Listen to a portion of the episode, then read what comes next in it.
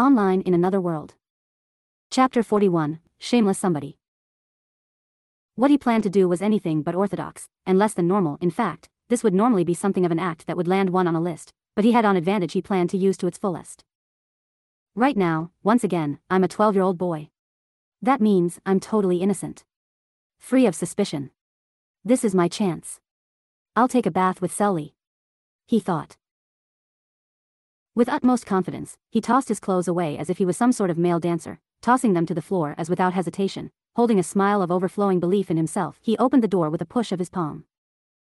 Immediately, Celly's eyes widened as she looked towards the door, covering her chest. Wha? Emilio? Yo, Celly, he greeted her with his best attempt at a suave introduction. There was no attempt by him to cover his own body as he strutted into the bathroom like he owned the place. This was a strategy of its own. In fact, it was the core aspect of this operation, mission, Celly bath time. What benefit did this have, you ask? A kid wouldn't care about something like this one way or another.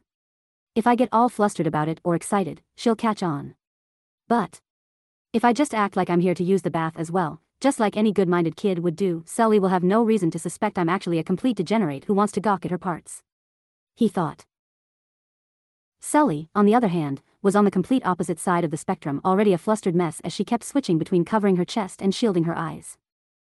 What are you doing in here, Emilio? Celly asked.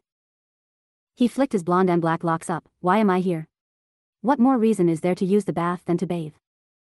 Celly looked at him for a moment with a reddened face. He could almost see it then, though Celly was using her arms to cover her chest, he could see a good portion of the heavenly mounds. As he stood there for a moment, feeling the air brush against his parts that were normally protected from the whispers of the wind, he watched Celly, who seemed to be contemplating the sudden, unexpected situation. All right.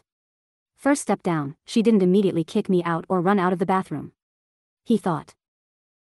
For his next move, he closed the door behind him, shutting it with an important thought in mind. If the door is closed, it'll be less on her mind for me to leave. He thought. It was embarrassingly well throughout, though most of it was pure improvisation from the lecherous 12-year-old. 12 years, it's been 12 years since I came into this world. There's no internet here, so there's no porn. There's no dirty magazines. None of that.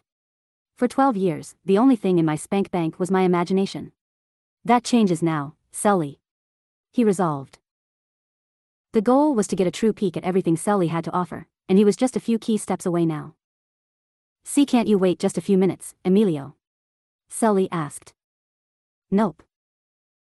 Without missing a beat, he declined her words instantaneously, shutting them down as he began to march forward towards the tub that held the object of his desire. And no? Celly repeated, well, I'll just get out now then. In that moment, time slowed down for him, his perception crawled to a slow pace as he saw his mission being compromised as Celly began to pull herself out of the tub. But the synapses in brain fired off, running through endless simulations of what he could say, flipping through all potential responses in that second before he chose. Tears. Wah. He began to cry, sniffling as releasing tears as he held his hands close to his eyes, letting the tears flow without any restraint. Sully stopped, sitting back in the tub, utterly flustered as she waved her hands around. Huh?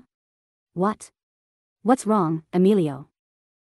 He sniffled, peeking with one eye as he saw Sully back in the tub. Good, it's working he thought. I usually bath with my mom, but she can't tonight, the water is scary, he continued, letting out his crocodile tears. In his mind, he was experiencing an entirely different set of emotions. Holy shit. Kill me. This is so embarrassing. Are 12 year olds even supposed to cry over stuff like this? Bear with it. You're so close now. He thought to himself. Okay. Okay, calm down. Celly assured him. It was clear that the meek young lady wasn't used to handling situations like this as he was putting on his best act as a crying child. He sniffed, wiping his tears, so I can. Sully hesitated for a moment with a begrudged expression, I suppose it's all right. He almost had to his own lips from forming a smile of complete lechery as he instead grinned with his childlike innocence he used for less than innocent means, yay. Without any hesitation, he hopped into the tub, sitting across from Sully as he sank into the warm water. All right, that was the hardest part, now, it's smooth sailing, he thought. Being so close to her, he first got a really good look at her appearance in a new light. He had seen her almost always wearing that large, pointy hat, but now it was just her in her natural form. There was never any doubt of how beautiful her silver hair was as it cascaded down her shoulders like a silken sea of exuberance. It was quite long, it seemed to reach down to her lower back. It was difficult to decipher her age, but she definitely looked no older than 18 to him, but likely anywhere from 15 to 19. This was mostly due to how smooth and free of wrinkles or any blemishes her skin was, it was pale and delicate as if she was a doll. Part of her youthful appearance though was due in part to her cute button nose and her cheeks that were plump-seeming and pinchable. Sully was doing her best to avert her gaze as her sparkly, emerald irises held a certain refinement of them, mixed of wisdom and elegance, mostly focused on washing her own body. Though, none of this was even mentioning the aspects of her that were normally not on full display to the young boy. B.A. Dump. B.A. Dump. Of course, this was still an experience he was very much foreign to being this close to a girl in the nude, obviously. Comet. Comet. Excalibur shall not awaken yet. He urged himself.